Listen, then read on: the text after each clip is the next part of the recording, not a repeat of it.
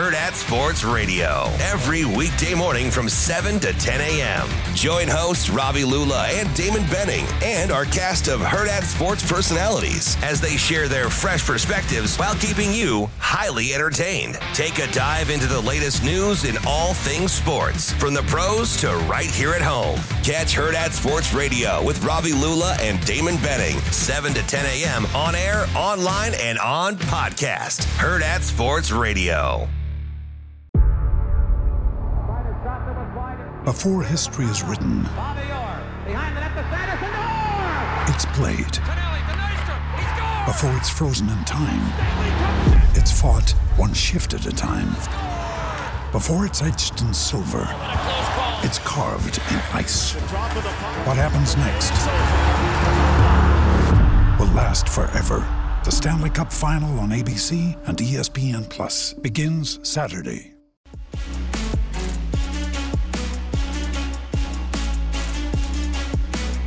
Coffee and Cream on Hail Varsity Radio with Andrew Rogers and Damon Benning.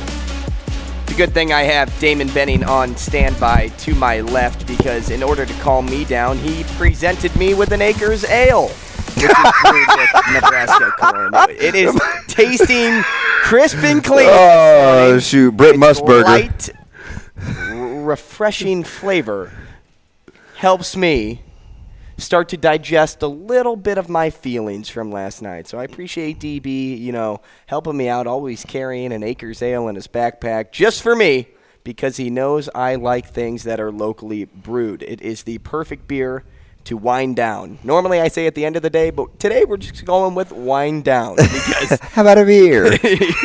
he tossed me one of those bad Oh, boys. I man. shotgunned it, and here I am back with you at the eight o'clock hour. And I know our next guest will appreciate uh, my loosey goosey side for the eight o'clock hour. Loosey goosey. We are talking to Brian Christopherson now, senior writer for Husker 24 7 at Husker 24 7 BC on Twitter. Brian, good morning. Good morning, fellas. Hey, Brian, let's first talk about this. So, as much as I want to keep talking about Creighton this, referee that, I'm not going to anymore because I, I, I feel like I, I've I already feel like a penguin. I've already calmed down. But um, something that Creighton has, that a lot of other teams don't, is that they know who they are. They have a good culture in the room. And e- even the team up in Lincoln can say the same thing right now that culture. Uh, was whether it was created at the start of the season or halfway through the season. I'd venture to say both programs uh, of Division One, uh, Big Ten, Big East caliber recreated culture halfway through the season.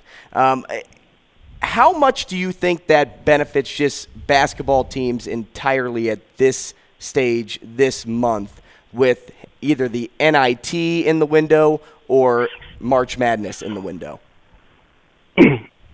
Yeah, I always think culture is one of those subjects that people sort of actually roll their eyes about in the off season because sometimes it feels like it's connected to fluff type stories and I understand because it's always like, oh, the culture's better this year. It's going to be this, it's going to be that. So people kind of have that vibe about it when it's not in season and yet I think it is everything when you get down to it. Um, and that's why coaches speak about it so much because it's it's having a team um, that that trusts each other and that has uh, you know been through things together. Um, even like in football, like in winter conditioning and things like that, where you're you're grinding it out when nobody's watching, and um, you sort of know what to expect from the person next to you, and there are certain standards that you hold yourself to um, in all different platforms, and then it sort of translates, I think, in those critical moments, and you see it with the best teams, like um, you know, in March in basketball, you see those teams that just have that sort of will about them, and they feed off each other in those in the toughest of moments, and that's stuff that's built uh, when no one's looking, you know. So um, I, I I do think it's everything, and yet I understand why when we write about it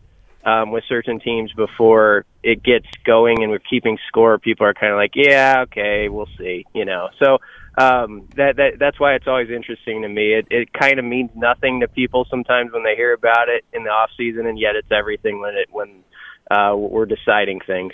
BC, a couple things here. First, um, when you looked at the spring schedule, like real time, were you thinking to yourself, "Oh, that's interesting," or "Yeah, since I knew that the spring game was the 22nd a couple weeks ago, I could just work the calendar backwards," or you're like, "Man." They're not going to break this up with spring break. Let's start there. What were your initial thoughts, real time, when you looked at the spring schedule? Much ado about nothing?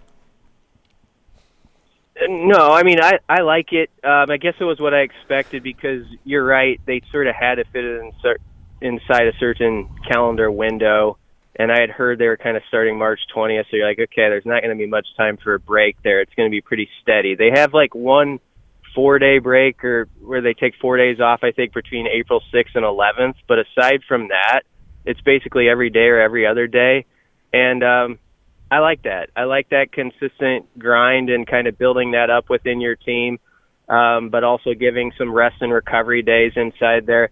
I think those eight to nine day layoffs that they had uh, with the spring break when it was in the middle, like after seven or eight practices, I always thought that was probably pretty difficult to work around to get guys going after they came back from that. But Nebraska often tried to deal with that and uh, I don't think that was probably the most beneficial. So I like this schedule much better. Yeah, it's interesting. You know, I, I before I, you know, because I was pretty excited, right? And I think a lot of it was just because, oh, you know, that's how I used to do it. But because uh, you know we never took a break off in between spring, but I do think there's something for repetitive behavior without taking a break. That was my initial thought, right? Like that's why I liked it because you get good workload in. But then I just wanted to double check to make sure I wasn't giving him too much credit, and that was just, you know, it was the luck of the calendar, right? Like, oh, you had to do it this way. But he said something interesting that he'd gone back throughout his history and he'd looked at eight week windows for mastery or to build a good framework before you start the endeavor an endeavor something like spring ball where he wanted to have the guys in the weight room a certain amount of time and he had to bring them in a week earlier than normal on the calendar to get the full eight weeks in. How how non surprising is that? The coach Rhule is like utilizing old data versus new kind of where's my guy at to put the best plan in place for what Nebraska needs. The thing I've learned about him quickly, and you probably have too, is that no detail is too small with him, and um, I, I I think he's got his fingerprints over everything, um, most everything that goes on with that program, and that's uh, I think that's something Husker fans really like. They they kind of want other head coach. They want to feel like he's in charge and he's thinking about all these details, even if some of them, at you know, at some point might seem like minutia to an outsider. Uh, they're not to him. I remember when you know, Tony White was talking to us, the defensive coordinator, about taking the job, and immediately Rhule had sent over to him like a, a study of percentages of like the specific personnel of what Big Ten offenses used the previous season, and uh, had all the data worked out. And obviously, there's people who can help with that over there uh, with all the staffers and stuff. But I mean, that just goes to show you, like even in those early conversations with the guy who you're bringing on board the type of conversations you're you're talking about with this topic is like with everything you know like it's uh, we're to we're going to have all the information on this some of it you can probably take or leave it but we're going to have it in front of us and we're going to try to use um, data that has proven successful in the past and make it useful in the present and going forward so um, that doesn't surprise me what you say at all actually bc with the late spring practice starting point.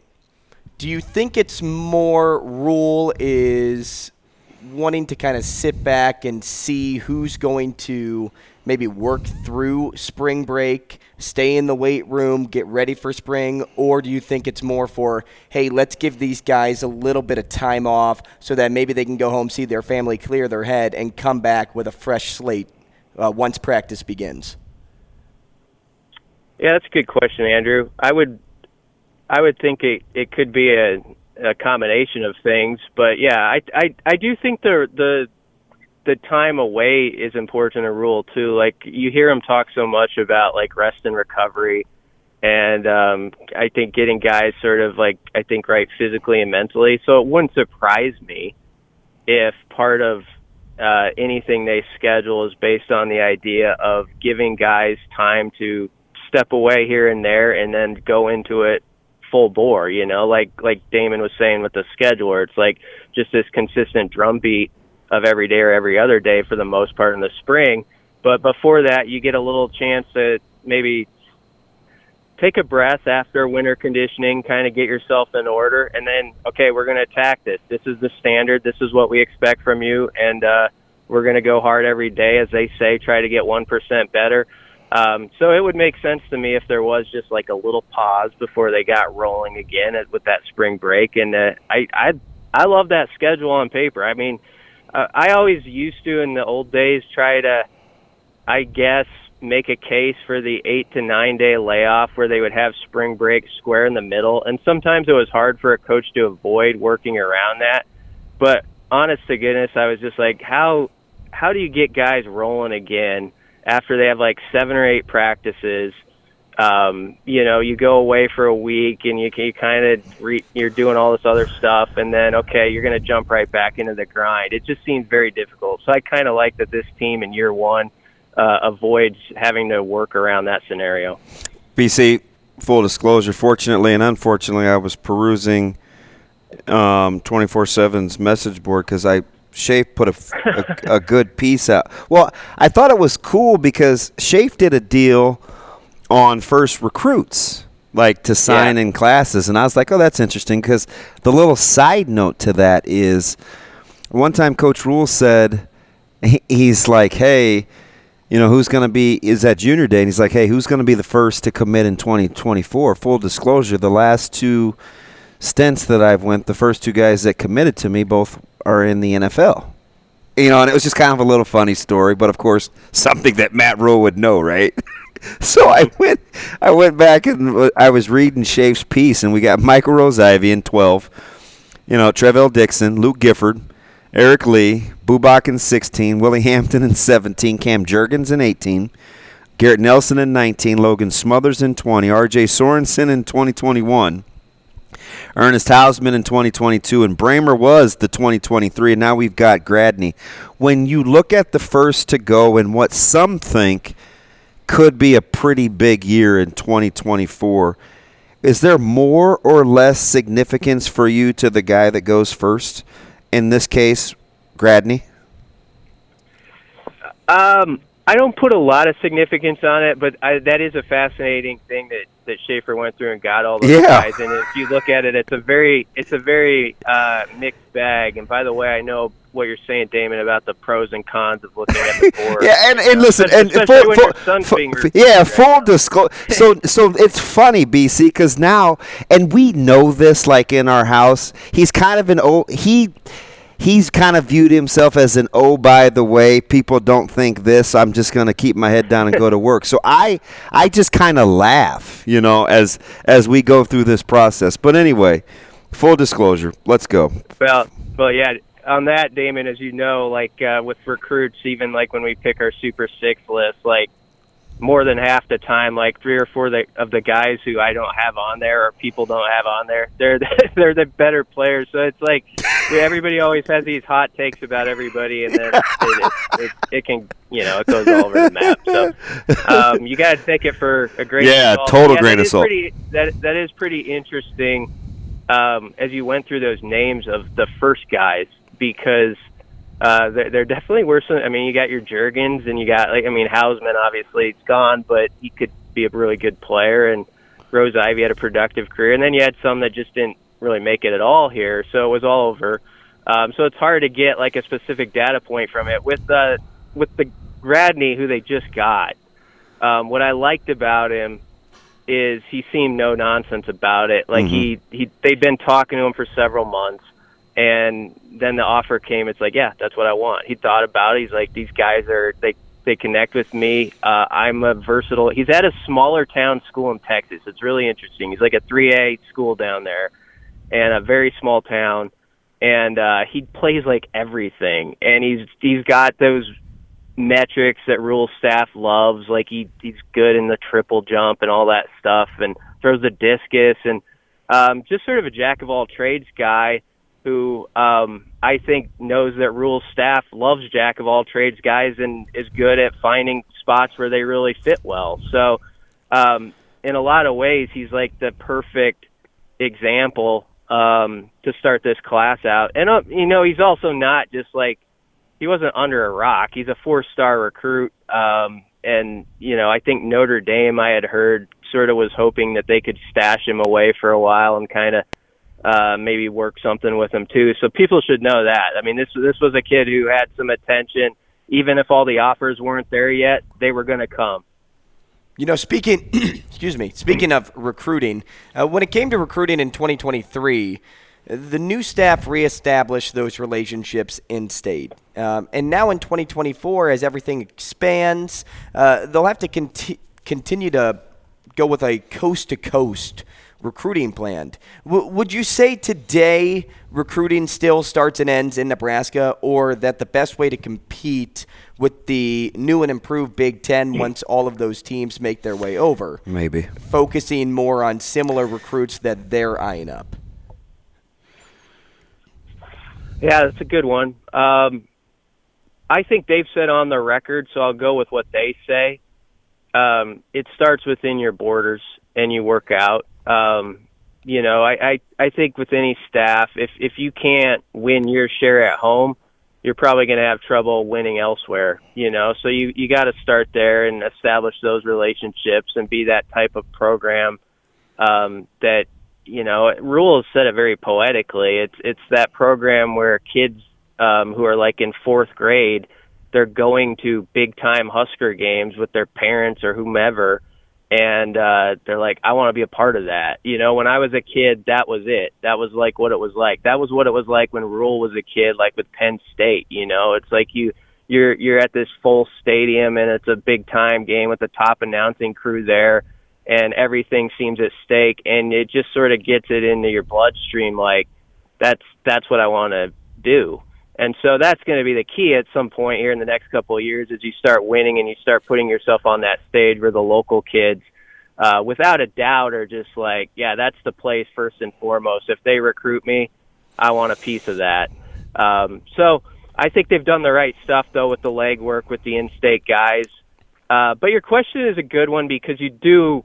Nebraska's always been so interesting as a recruiting school because you do have to um, be uh, diverse in like where you go. I mean, you have to be able to go out west and occasionally get into California, which they will with Tony White. Some, you know, I think you're going to s- still see them. Um, you're going to see them more in New Jersey. I mean, New Jersey has always been huge to Husker recruiting, and it's going to be back again. I think in a bigger way. I think the St. Louis area and, and uh, Kansas City area could be back and play more. So I think there's some spots that we've talked about Nebraska needing to be in that they haven't maybe quite as much. And uh, this staff, with some of their connections, ideally can can put them in play there again. BC, I think it's natural inclination and it's fair, even if you will, to have some wait and see. It's not oh, you know, you can't fully chug the Kool Aid. Are there what's what staff hires or coaches at that particular position kind of have you in maybe wait and see mode? It isn't the best way for it, but it's like, huh, not I'm not real sure, not real convinced. Maybe it is wait and see. Is there that guy or two out there on staff without being negative? You're just simply curious about the fit in that room. Yeah, curious is a good word for it. I think Rob Dvorak, who's talking today, would be a good answer for that um, for me, just because I feel like we don't talk about him as much, do we? I mean, uh, maybe you guys do. I, I just don't feel like he's come up as much because, you know, he's not the 24 year old like Garrett McGuire, but he is he is in his I think late 20s. Nine, Um, 29, and- I think. yeah, so I mean, he's a he's a younger coach too, but um, you know, he's he, he was around with the Carolina experience and all that stuff, and I just feel like he's a, been a little bit more of, on the fringe of outside conversation. So I'm very curious to hear him today, just like sort of what he's about, what he's looking for from that room. By the way, he, he he's talking today, as is Corey Campbell and Donovan Raiola mm-hmm. to the media late this morning. That's what that what I'm speaking about. So. Um, I think it's going to be a real get to know you session with him more than even some of the other guys have been because it just doesn't seem like there's been a lot out there on him and not a lot known and sort of like what his recruiting style's like, what's his personality like. And um, he's at a really interesting position group because he's got all these backers. Um, you know, he's got the veterans like your Reimers and your Henriches, but he's also got like MJ Sherman and Chief Borders are listed as linebackers right now, and some of these guys I think can move around and be hybrid type players, perhaps. Uh, but they've it's really a, a a wide range of talents and new guys and old guys, and just how he blends that all together is going to be an interesting challenge. Yeah, that's an interesting one because that's not the one that comes up like right away. I think even you know obviously McGuire and and, and Coop too, just because the young and inexperiencedness at, at the collegiate level coaching because the Power Five experience as a whole isn't great uh, in terms of this staff. So you can totally tell it's in Rhule they trust because you look at Dvorak and it's three seasons. He was a student assistant at Temple. I think two seasons he was the quality control coach at Baylor. And then right away he went to a defensive assistant in Carolina. So the ascent has been rapid. Mm-hmm. I mean, because we're only going back to 2014, 2016 at Temple as yeah. a as a student assistant. Curious. The the word you used uh, when talking about these guys was curious, and that's a good, I think, term to put out there because it's it isn't negative for me with anybody at this point. In part because I look at the track record of Rhule's hires at previous places, and you can find like Fran Brown, you know, who was a guy who he believed in at sort of the same age Dvorak is, um, and now he's you know working at at Georgia as the at the as the DB's coach and is widely respected. And there's you know there's these other examples beyond. Um, I can't think of his name right now. He's the stud recruiter who was down D line coach down at Texas A and M. I mean, he's one of the best recruiters in the country. Uh, but but Rhule's hired some of these guys who really didn't have much of a resume by uh, outside perspective standards, um, and he believed in them because he's had enough conversations with them. They trusted them and knew they would work hard, and um, that's the case again with this staff. But it but curious is the word because you're like, well, let's see if that takes off again, and you can be. It's okay to be a little skeptical if somebody hasn't proven it yet at this level, and and have that wait and see. And I think that's where it is with some guys. BC, I know a lot of people want this question answered, and I wonder if it could come today or maybe allude to an answer. Getting the line of scrimmage back is definitely one of Rhule's top priorities, but when do you think is a fair time to think that Raiola and Rule can accomplish this?